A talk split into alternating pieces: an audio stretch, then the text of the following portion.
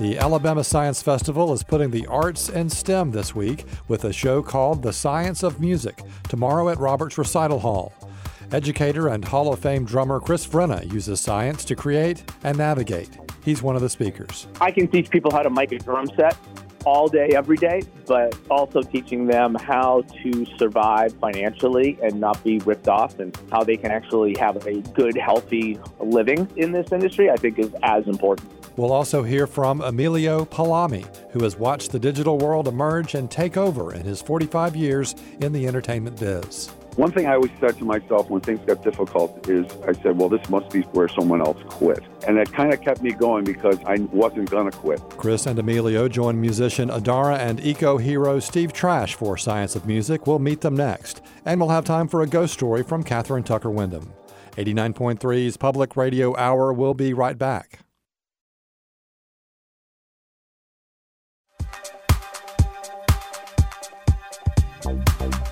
What started as the Huntsville Science Festival has this year grown into the Alabama Science Festival, now an annual week long celebration of science and technology that culminates this weekend with two big events. Saturday at the VBC in Huntsville, it's STEAMFest from 10 to 5, a day of dinosaurs, Tesla guns, and other activities and demonstrations for all ages. This Friday night at 7 at UAH's Roberts Recital Hall, the festival is hosting a live show called The Science of Music, which features four music professionals and their four stories of how science helps them create their art. In this public radio hour, we'll meet them Emilio Palame, Steve Trash, Adara, and Chris Vrenna. At the end of the show, we'll also carve out some time for our annual ghost story from Kathryn Tucker Windham.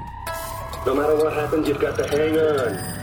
Electronic dance DJ and musician Adara is one of the presenters at Friday's Science of Music show. Adara is currently based in Nashville and best known for her collaborations with international DJs, her energetic live shows, and her science fiction inspired stages and wardrobes, which might seem a little out of place in Nashville. Maybe, maybe not. I am based out of Nashville, Tennessee, although now, recently, I'm going back and forth between Detroit, Michigan and Nashville, Tennessee. So um, there's a lot of famous venues in Nashville, you know, like the Grand Ole Opry at the Ryman, and um, there's some really famous studios there, like RCA. I think it's Studio B, where Elvis recorded, and um, there's a lot of rich history. Um, what I love about Nashville is that it's a songwriter's town. It's all about honing your craft and telling a story. And it's a great place to build your team of people if you're an artist or a songwriter, a creative. Uh, but I am exploring Detroit because it has some more opportunities for me to perform with my style of music, which is more of EDM and electronic pop, which is not quite what Nashville is known for yet. What's a good live event that you've attended as a fan, as a music fan recently, and what makes mm-hmm. a great live event for you? Um, well, what makes a great live event for me personally is the theatrics of it. I grew up a theater kid, so to see something that tells more of the story behind the music during the performance is where I get really excited, whether that's visuals or props, and really just takes you on a journey. Um, the last concert I saw in Nashville um, recently, a larger concert, was Jason Mraz at the Outdoor Amphitheater. That's a newer space, a mm-hmm. performance space. And um, he was fantastic with him, it was obviously more about the musicianship. So everybody that was on stage with him is a huge production, a full band, singers, backup singers, and so he was able to create this incredible live experience that I would say surpassed his recordings.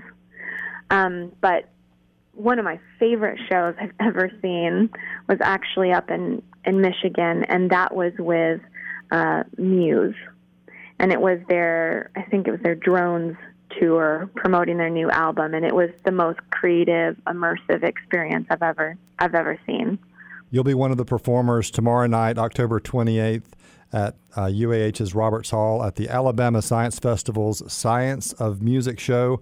Adara, you and your fellow presenters are exploring the science music connection.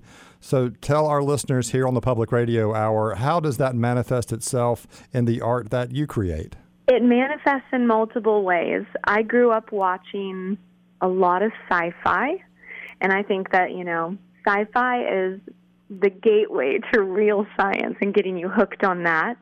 Uh, so between actual science and especially like astronomy and things to do with outer space and the sci-fi realm, that really affects me lyrically in what I'm writing. It also affects my visuals that I do, whether it's my music visuals or what you will see behind me while I'm performing. And I use technology to further my music to really create a whole visual multimedia world around my music from the synthesized instruments I'm using when I'm recording to the visuals to the fashion. I just want you to completely be transported into a different place through my music. And on what might sound like the more boring side, but is the really exciting side as well with what technology has allowed us to do now with music. I'm able to work with people from all over the world. So I'm able to work with DJs and other producers and collaborators through things like video calls, file sharing services, and software online where we can listen to the same project file as we're producing in high quality audio streamed over the internet. And then, of course, there's the aspect of talking to fans. And that's used through things like social media where I would never be able to connect with people over in Egypt and now I can through my music. So that's there's a lot that I'm going to be talking about, but that's the basics, you know, gist. It, it really affects every part of me as an artist. Tell us a little bit more about your experience as a musician. Uh, do you have a favorite idea or a project that you're working on right now? Yes, I am currently working on putting together an album, but I will be releasing each song as singles over the next year or so, starting in 2023.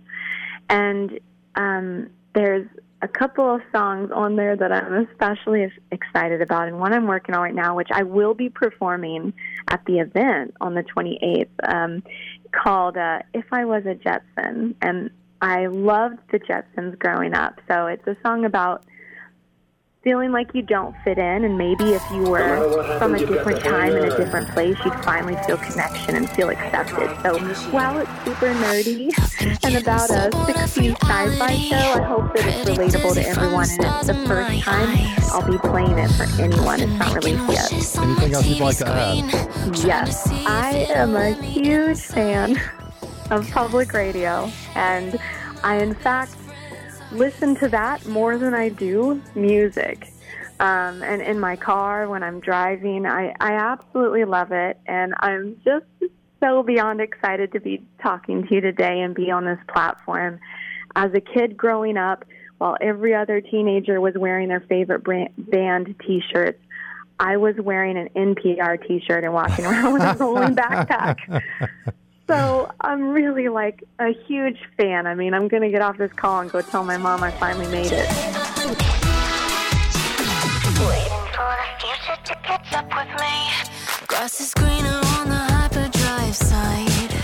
So much fun talking with Adara. Thanks to her for spending time with us.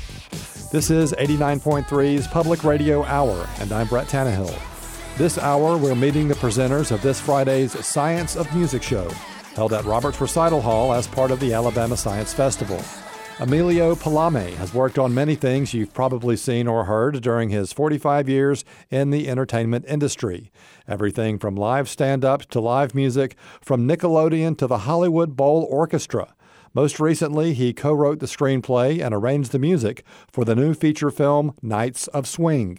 He's experienced the entertainment industry's digital revolution from its beginning and he'll share those experiences on stage Friday.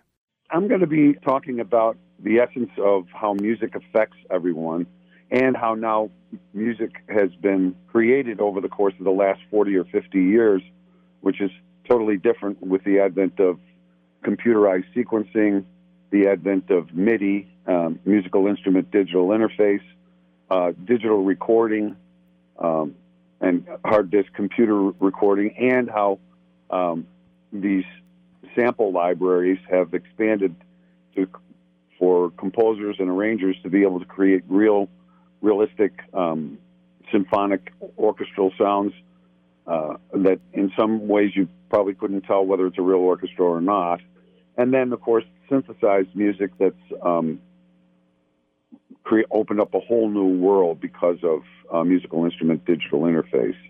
So I'm going to be talking about my uh, because I lived through it. When I when I started playing. I was you know I had a, a Fender Rhodes electric piano and or just an acoustic piano, and then eventually um, the DX7 came along, modular synthesis unit, and then the whole world of using computers to be able to record and sequence music just spawned a whole new decade, uh, a whole new uh, world of, of how music is actualized and how music is created and how it's produced.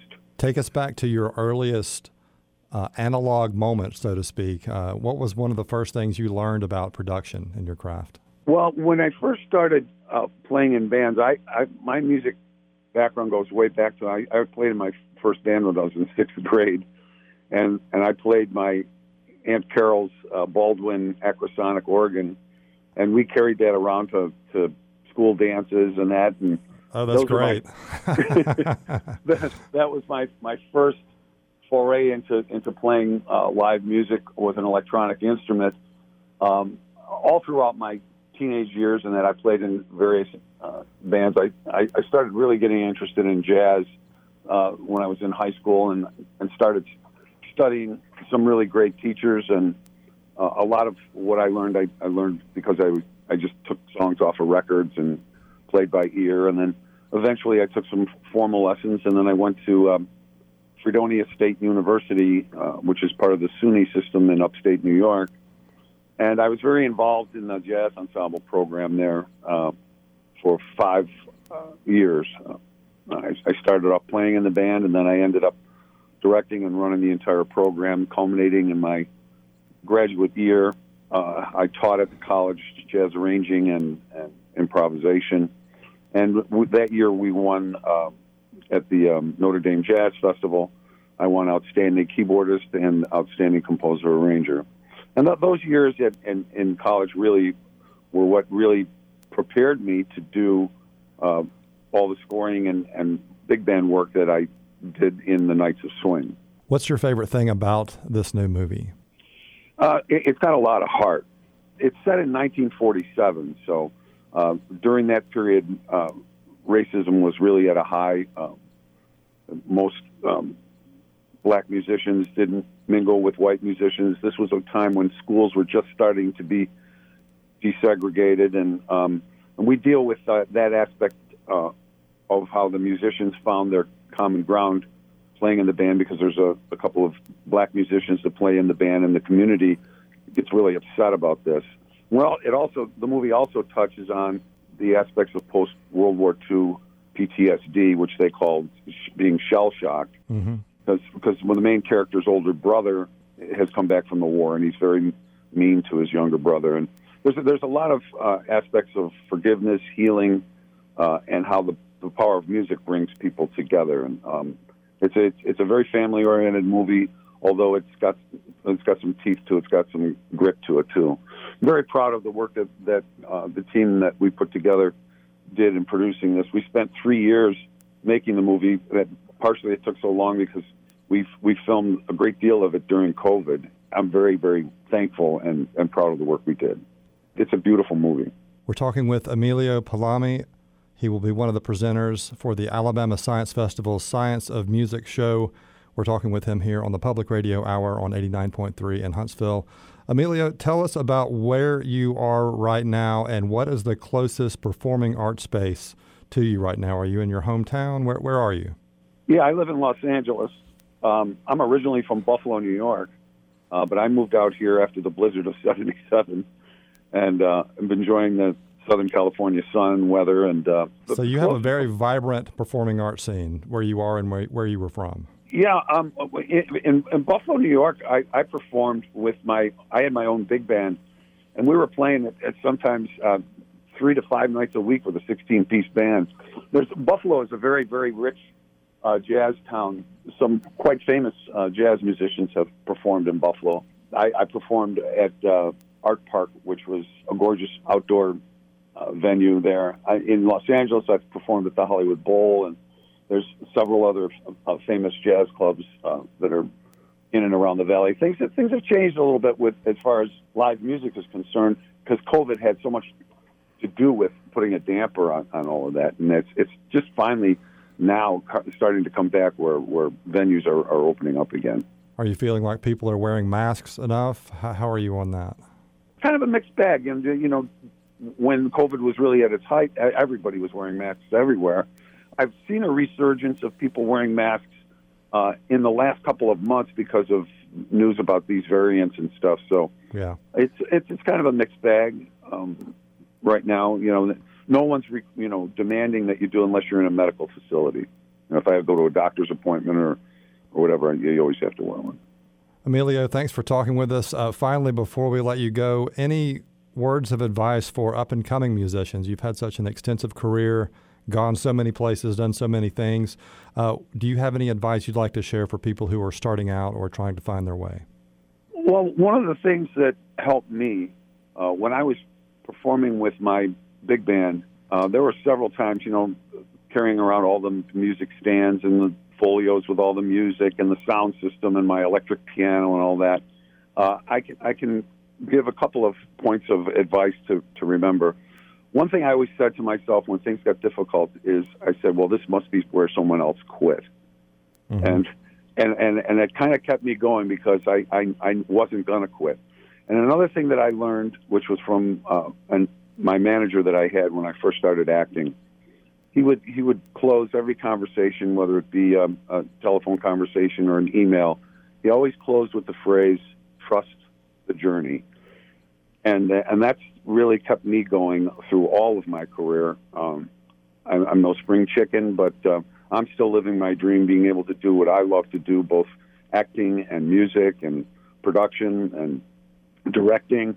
Uh, it, it's I, I feel very very blessed to be where I am, but it certainly isn't because I didn't put a lot of years of hard work and, and stick to itiveness. So trust the journey, and when things get really tough, just say to yourself, well, this must be where someone else quit, and I'm not going to. A one, two, three.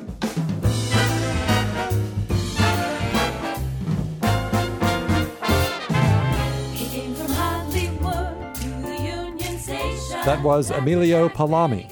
He's one of the presenters of the Science of Music show, open to the public this Friday at 7 at UAH's Roberts Recital Hall. It's part of the Alabama Science Festival.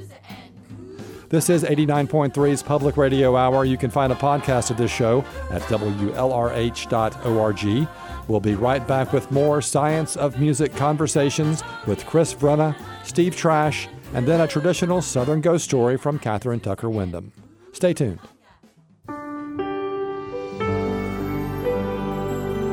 As the leaves fall and the weather turns colder and pumpkin spice fills the air, we edge closer to the end of our fall membership drive, and we need one final push to help us make goal. So prepare yourself for a scary good time as we conjure up some fun at our Halloween open house. Oh, goody, goody. Join us this Friday from 8 until noon. You can drop off your donation and see our haunted studio and even win some great prizes. Ooh. Wow. Like gift cards to the Coffee Clutch, 1892 East, and the U.S. Space and Rocket Center, and Kathryn Tucker Windham and Microwave Dave books. Plus, we'll have our latest swag and WLRH fan packs. Follow our progress today and become a sustaining member online at WLRH.org, and we'll see you at our Halloween open house this Friday. Next time on City Arts and Lectures, we'll hear from George McCalman, author of An Illustrated Black History, a new visual guide to some of the most influential and often overlooked Black poets, artists, scientists, and more. We'll also hear surprising findings on adolescence and technology from the authors of Behind Their Screens. Catch City Arts and Lectures here Thursday nights at 8 on 89.3 HD1 WLRH. This Friday is the station's Haunted Open House. I'll have some boo scary music for Morning Blend, and in the 11 o'clock hour, I'll be welcoming the directors of Opera Huntsville's creepy production of Bartok's Duke Bluebeard's Castle. I'm Jenny Kennedy. Hope you can join in the super spooky fun this Friday from 9 to noon on Morning Blend.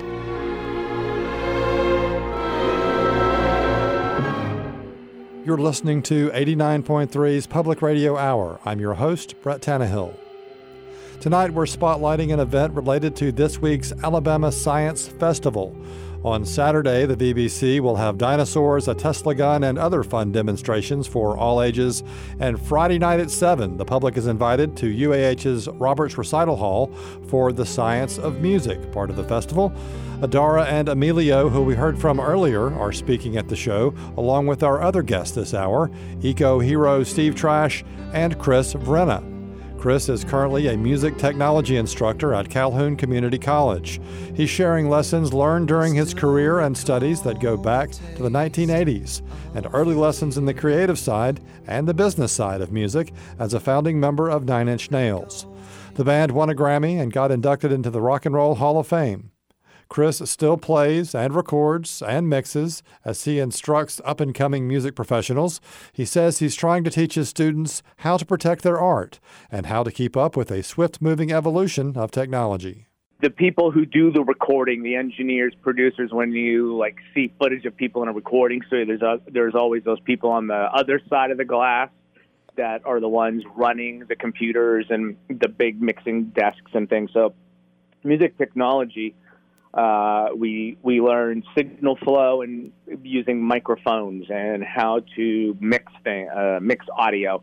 Uh, also, how to mix for live sound and even do sound effects for video games and television, film, field recording.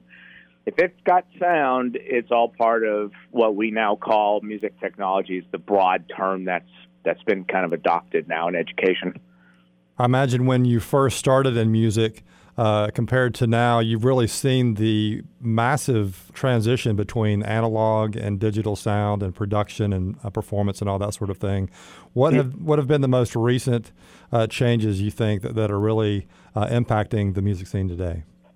We did the first Nine Inch Nails record, "Pretty Hate Machine," with a tiny little Mac Plus that ran the the MIDI data for the synthesizers, and everything had to be recorded still to uh, two inch reel to reel tape. Right. So the software has come a long way, but it's really the computing power that has changed things. Um, we used to have to have cards inside of our computers in order to, uh, like P- the PCI cards, like people will put in their PCs and stuff, in order to do the things now that we can do on a, on a laptop or even a, an iOS device, you know, an iPad or an iPhone, things like that. You know, the math just wasn't around to make digital sound authentic to a lot of the uh, old stuff, but now never. Uh, it's really getting hard to tell the difference whether you used a virtual software version of a particular vintage synthesizer or actually owned and used the vintage synthesizer itself. Beyond that, I would say, you know, the portable side of it. Um, our MacBooks now are so much more powerful. You don't need a giant desktop, so you can have an entire recording studio under your arm. That's been probably the biggest change because it's opened up a lot.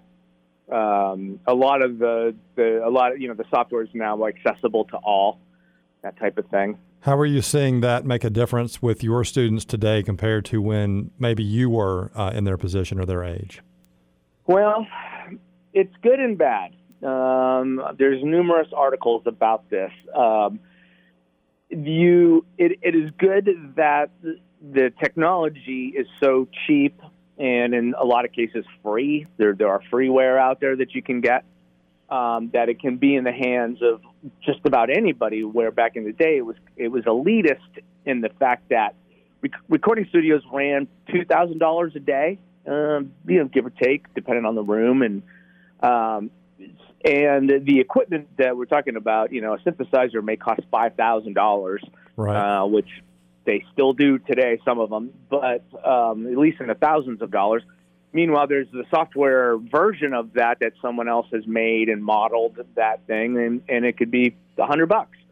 So it, it's good that the that all this technology is spread into so many hands. Now the problem though is it's made everything really easy, and in this generation of instant gratification, it's it, even for me. I, I, I will admit I I um you're, you're often more creative when you have limitations because you really have to learn and get the most out of that what you do have. But now if you could have everything, a lot of times we don't even scratch the surface of it.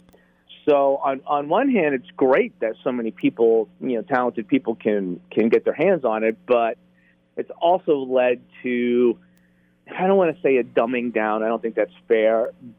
But well, there's just, absolutely a flood of content out there that people yeah, can just exactly. get to and, and, instantly and freely, and exactly, and that's the problem. It's kind of, you know, it, it just because you have the technology doesn't mean that it what you do with it's going to be good.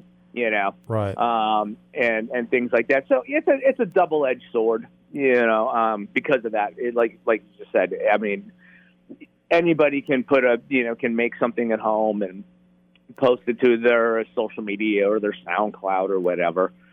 So I, it's it. There's just so much out there, um, and that that's the biggest. Uh, that's I think maybe the biggest hurdle now is you may make somebody out there is making right now the greatest record that's ever been made in history. But what are the chances that that kid in their bedroom right now are going to have that record heard by millions and millions of people. You know, breaking through the noise of everything that's out there, um, and and and getting notice. It's that that I think is a challenge for people now. You're one of the presenters uh, at the Alabama Science Festival Science of Music show on Friday, October 28th. Are these topics you'll be bringing up there? What do you have planned for the show? Tell us what we could well, expect. It, it, in a way, yeah, I like things to be accessible. I don't want my like I don't want my students ever thinking, well, I can't do a professional thing because I don't have a giant recording studio or I don't own this fancy eight thousand dollar microphone and you know uh, whatever they feel is is preventing them. So I'm actually going to present and show what sampling is and how we've taken any real world sound and can instantly record it and then manipulate it inside of the computer um, and juxtapose that with like showing them like samples of, of things and how in this new all digital world we live in that we recreate those sounds. So I'm going to do a little demo on that. How have you had to uh, keep up with learning all the new things and all the new technologies and all the new platforms and all the new software? How, Chris Vrenna, do you keep up with that yourself? That is what I do in my free time. Free time. free, free time. What's that? Um, I that's just part of teaching. Um, you know, I think anybody in the tech, in the technology world, whether it's you know anything that's based on a, on a high degree of technology, we all are still students of what it is that we uh, teach and that we work in because it's always changing. I have to keep up with it constantly, looking at the newest versions and one of the software just came up with a new iOS app that allows you it's a miniature version of their program on your phone that you can play with and now everybody who's registered has is going to be given a free i uh, not iCloud but a free cloud account. Mm-hmm. so you can start an ID on your phone put it on your cloud and then when you get back into your studio you just download it to the full real version of the program and pick up from there. And I went wow what a great oh, that's idea. cool. Yeah, that's something brand new, and I teach that particular program in the Springs at Calhoun, so I have to go buy that that new app and figure that whole thing out so that I can include that in my next time of teaching that particular piece of software to my class in the spring semesters. Sometimes the creativity side gets a little eaten up by just the technology side of it. It's never going back, so all we can do is keep moving forward with it. We're talking with Chris Vrenna, Hall of Fame musician, Calhoun Community College instructor, among other things, here on the Public Radio Hour. Chris, tell us about something, maybe a favorite idea, something you're working on right now that you're excited about. Woo! Um, uh, okay, totally not. Here's an unexpected answer to everybody. I am back in grad school for the second time, and um, a, a university here in Alabama, Troy University down south has started the first of its kind in the world, an MBA program, and it's actually called MBA in Music Industry. And so it's a terminal MBA degree, but focusing solely on business aspects and legal aspects of of um, the unique nature of the music industry. Someone So- should have done that. That's a great idea. uh, isn't it amazing? In the last five or seven years, there's been this push to have specialized MBAs because if you think about it, working in the music industry and going on Wall Street, kind of a totally different business model. You know, I mean, there's always fundamentals that are the same, but the top level, you know, business structure and stuff complete couldn't be any more different. So um, there has been this push for specialized MBAs in industry. So they've started one, and I'm in their very first cohort. So um, I'm really excited about it because so many young people now see themselves as entrepreneurs. Um, the the model of the big record label is is slowly dying off, and a lot of people are, are self-releasing using Bandcamp, uh, using DistroKid, using SoundCloud, um, and are marketing themselves, selling their own music. That also means they have to deal with their own legal issues and copywriting of their music and uh, trademarking of names and all sorts of things that that in the past we all had lawyers and managers and agents and A and R people, record companies to do for us. So I'm pretty excited about this MBA. I, I'm sure I'll be learning this. I'm in my first semester, and um, but my goal is to when I get after I once I have that degree and I'm credentialed, um, is to offer my students um, a, more classes within the business side of the entertainment industry because it is so unique and it is it's all set up for the actual artist to be the one who never doesn't make the money. so if I can if I can get my if I can have my students you know be a couple steps ahead, um, I, I think that would help them. So I'm really excited about that right now. So yeah, I'm a student again. What's maybe one lesson you wish you had learned early, early on on the business side of music? What can you think of anything? Oh yeah, uh, fight for royalties. Um, Oh, my gosh, fight yes. For, yeah, fight for cuts of, of whatever. Keep your publishing. Don't give that stuff away. I was trapped in quite possibly the worst publishing deal of all time, and I'm, I always tell my students the story of it in business in the one business class that I do teach right now. If I knew then what I know now, I would never ever have done that deal um, ever because it cost me many years and stuff like that. But that's a long story for a, a class one day. So come on down to Calhoun and I tell you about all Well, about that it. that is an amazing uh, new development with uh, with the MBA. Yeah, I, I'm pretty excited about it. I think it's I think it, it'll be a successful program.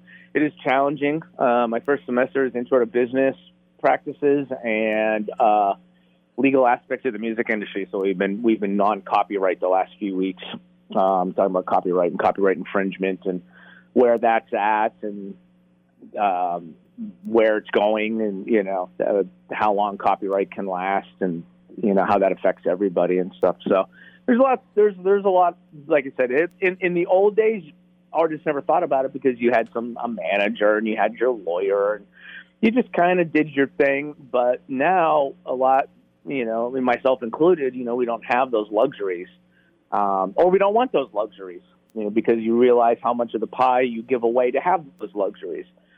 So you know, um, so being more self-sufficient and everything does put that burden on on you. So I can teach people how to mic a drum set all day, every day, but also teaching them how to survive financially and not be ripped off, and how they can actually have a good, healthy living in this industry. I think is as important.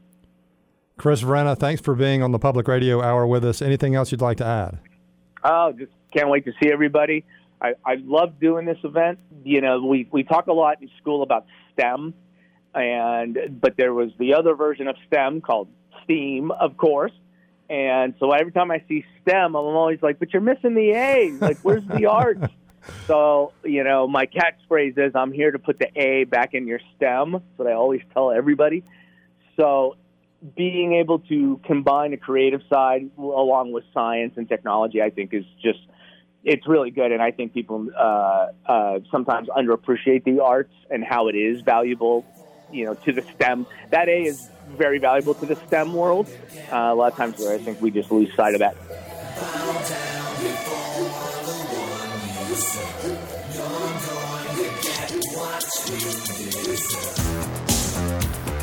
That was Chris Vrenna, who has turned his Rock and Roll Hall of Fame music career into a new path. He's a music technology instructor at Calhoun Community College and also launching a new master's program for music business at Troy State. This is 89.3's Public Radio Hour, and speaking of protecting things, you may know Steve Trash, eco hero, as the star of the Alabama Public Television series Steve Trash Science. He's helping us protect the planet as he spreads his eco friendly message far and wide, from Japan to Spain to the United Arab Emirates. He's also a founding member of Keep the Shoals Beautiful and a lifetime member of the Alabama Association for Environmental Education. And when we talked to him earlier this week, he was headed back from an appearance at the North Carolina State Fair in Raleigh. I'd say what makes a good eh, live event is just uh, connection, connection between uh, the audience uh, and the performer. Uh, that's always the case. And as we move into this sort of 21st century digital age, that becomes even more and more important uh, the connections that you make. Uh, the best thing about the North Carolina State Fair for me in Raleigh was simply so many people that have seen me year after year kept coming up and saying, you know, we missed you last year, the year that we, we didn't have a fair. We're so glad you're back. And that just made it even more special. What is a recent live event, a festival, what have you, that you've attended, not as Steve Trash, but just as a, a fan, a person? What's something that you attended recently that you enjoyed personally? Uh, me personally, I went to uh, Jason Isbell's uh, Shoals Fest. What were some of your favorite parts? Oh man, th- there was a there was a young artist, and you are going to catch me on the spot here. Uh, my prediction is this kid is going to be a star in the next year or so. Uh, the poly, uh, the the Pollies, yeah, he was backed up by the Pollies. Oh wow, they're great. Yeah, they were unbelievably tight. But this this young man has that sort of Otis Redding soul funk thing happening. Um, and for me, obviously, Jason and his band were fantastic. Uh, Amanda Shires was fantastic. But for me, the standout was this kid I'd never even heard of. If the stars line up correctly, they'll be the next sort of group that comes from Alabama because I thought they were fantastic. We're talking to Steve Trash, Rockin' Eco Hero on 89.3's Public Radio Hour. Steve is one of the presenters at a show tomorrow night, October 28th uh, for the Alabama Science Festival's Science of Music show. You can find more information at WLRH.org and on Facebook. Steve, you and the other performers will be describing the science music connection that exists in the art that you create. And you told me already you're bringing a gas can guitar, a cigar box guitar, and a Cheerios box cigar.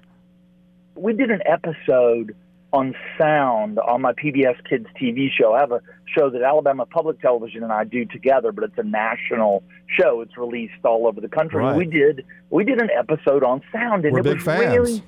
Oh well, thank you, very, thank you very much. Uh, you know, I love doing that show because I learn so much every time we do an episode. Like I never really dove that deep into sound waves and and frequencies, patterns that happen uh, in science and music. And one of those for me is just simply using found object uh, guitars and making music with it.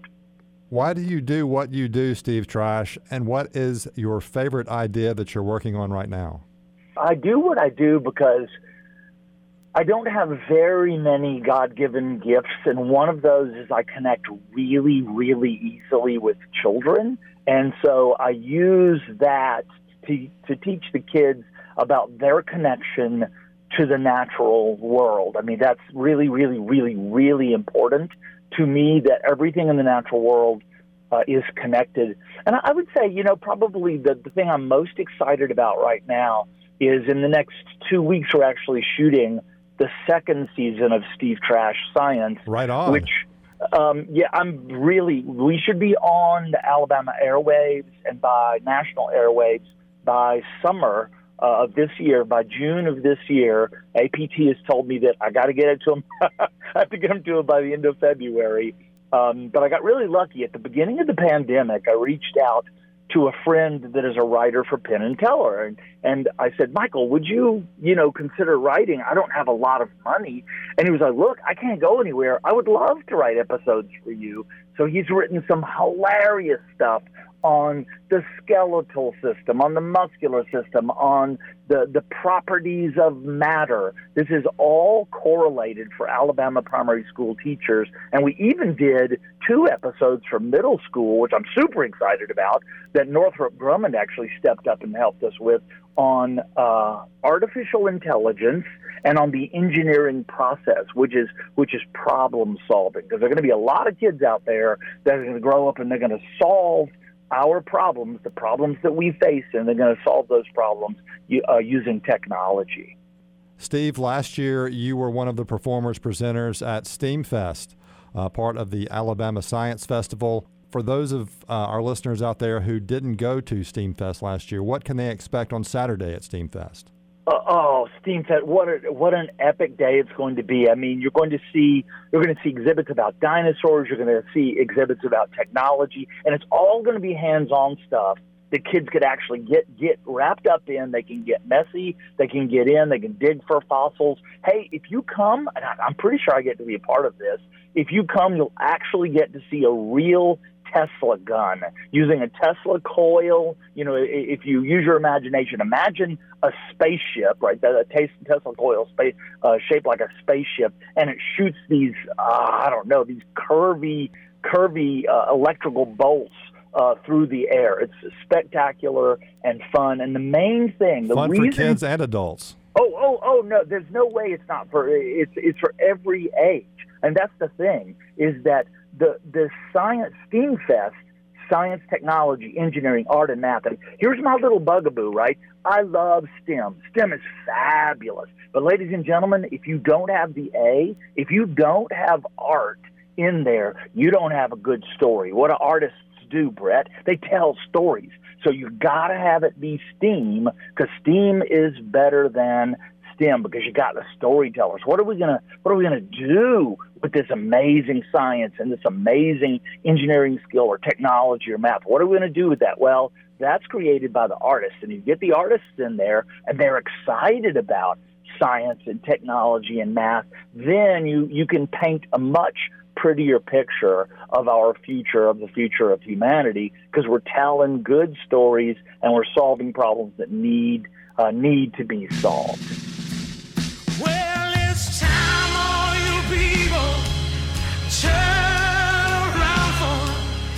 Thanks to Steve Trash, Chris Vrenna, Emilio Palame, and Adara for speaking with us for tonight's show. They're the presenters for this Friday's Science of Music show. It's open to the public and takes place this Friday at 7 at UAH's Roberts Recital Hall. Find more information about it on our website's community calendar. Let's round out the show with our annual Halloween ghost story from legendary storyteller Kathryn Tucker Windham.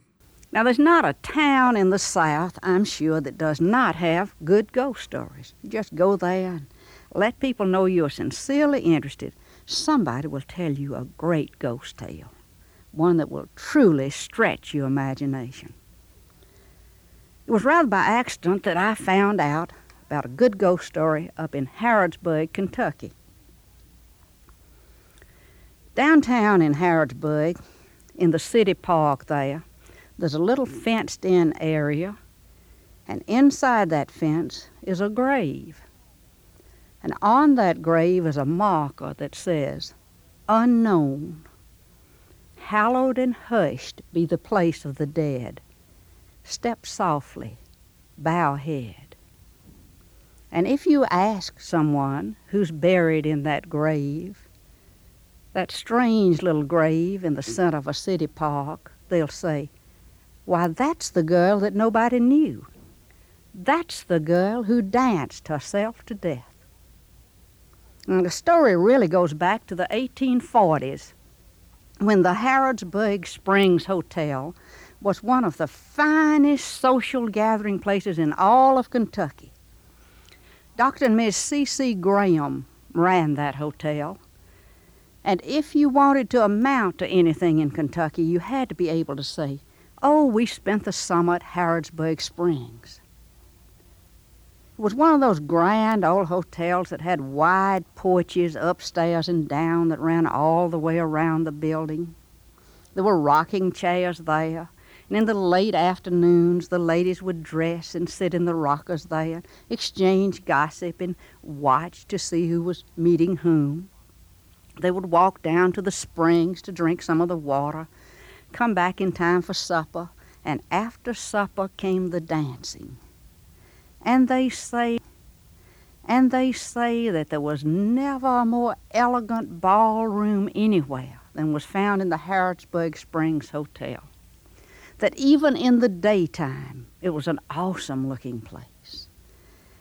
Beautiful with its mirrors on both sides, its chandeliers, and the hundreds of candles that lighted it at night. For it was at night that the place truly came alive with beauty. Dr. Graham had trained musicians to play there, members of his staff, and every night after supper the music started. And many a romance flourished on the floor of the dance hall there at Harrodsburg Springs.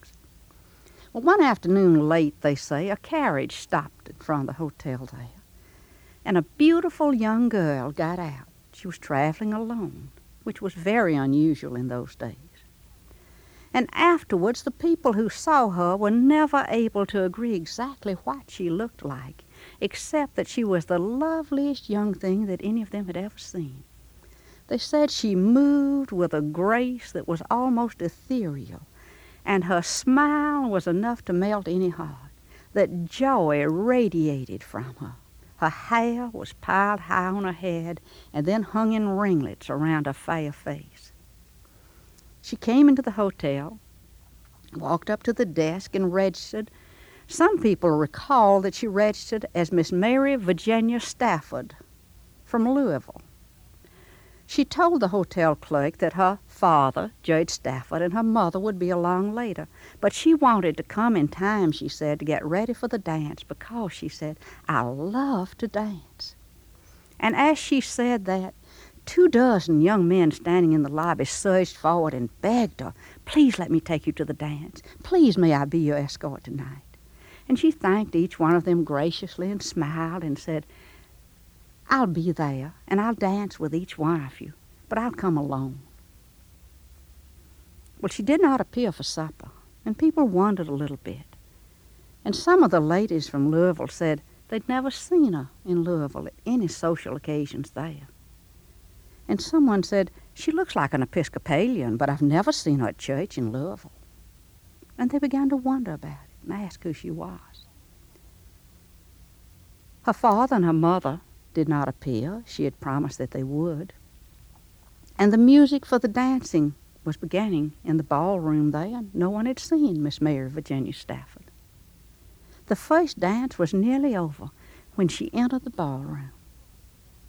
Now, entered is hardly the right word to use, they say, for she came floating into that ballroom, full of life and joy and animation and beauty, so that every eye in that place was focused on her. And again the young men came up begging for dances, and she danced with one after another all evening until intermission.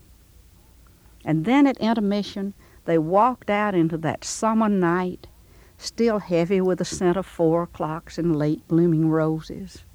They walked down to the spring house to refresh themselves. And they laughed and she talked, and on the way back to the ballroom, she stopped suddenly and held up a hand for silence. She said, Listen, there's a mockingbird singing. Do you hear him? And then she laughed and said, Oh, this is such a happy, happy time. I wish I could stay at this very spot forever. And then they could hear the music, and so they hurried back to the ballroom. And again she danced every dance, each one with a different young man, until finally it was time for the final dance. She said to her partner, I wish it would never end. And then as they danced there on the ballroom floor, she suddenly collapsed. The people gathered around her, thinking perhaps she had just fainted, but she was dead. And then they didn't know what to do about it because It turned out there was no Miss Mary Virginia Stafford. She did not come from Louisville. She was not the daughter of a judge. In fact, no one knew who she was. For two days they tried to find family or friends to claim the body. But though her death was widely publicized throughout Kentucky and the adjoining states, no one, it seemed, knew Miss Mary Virginia Stafford. And so Dr. Graham and the other guests at the hotel made arrangements for her burial. One of the young men with whom she had danced recalled the very spot where she had stood that night, that happy night, and said, I wish I could stay here forever. And so they chose that spot as her burial ground. Years passed. The hotel burned. Miss Mary Virginia Stafford, even the name that she had registered under became forgotten. And someone put up a marker that said unknown. And after the hotel burned, people who would walk near that spot at night used to tell of seeing a ghostly figure, a figure of a young girl, a beautiful young girl in ball dress, wandering around the area, though she was very distressed, trying to talk to someone, but the people were afraid and wouldn't try to talk to her. But the stories grew of the ghost that was seen there near the grave of the unknown girl, the girl nobody knew. Not many years ago, there was a nurse there in Harrodsburg, Kentucky, who was nursing her brother, a deaf mute. She was the only member of the family who had learned to read lips, and so she often stayed the whole night with this desperately ill young man. She had been nursing him for long hours, and sometime after midnight, she left the house to go for a walk, going near the spot where the old Harrodsburg Spring Hotel had stood. As she passed near the spring house, this ghost or this apparition appeared to her, a young girl, beautiful young girl, in a ball gown. And the nurse, not being afraid, stood very still and the figure came closer to her, and the nurse, reading the lips, saw that the, the figure said, I'm lost. I, I'm trying to find the Harrodsburg Springs Hotel. I was going to dance there, and, and now I can't find it. And the nurse said, My dear, the Harrodsburg Springs Hotel burned years ago. And then the figure threw her hands over her eyes, burst into sobs, turned and ran into the spring house. Was not seen again. But the grave is still there. The grave of the girl nobody knew.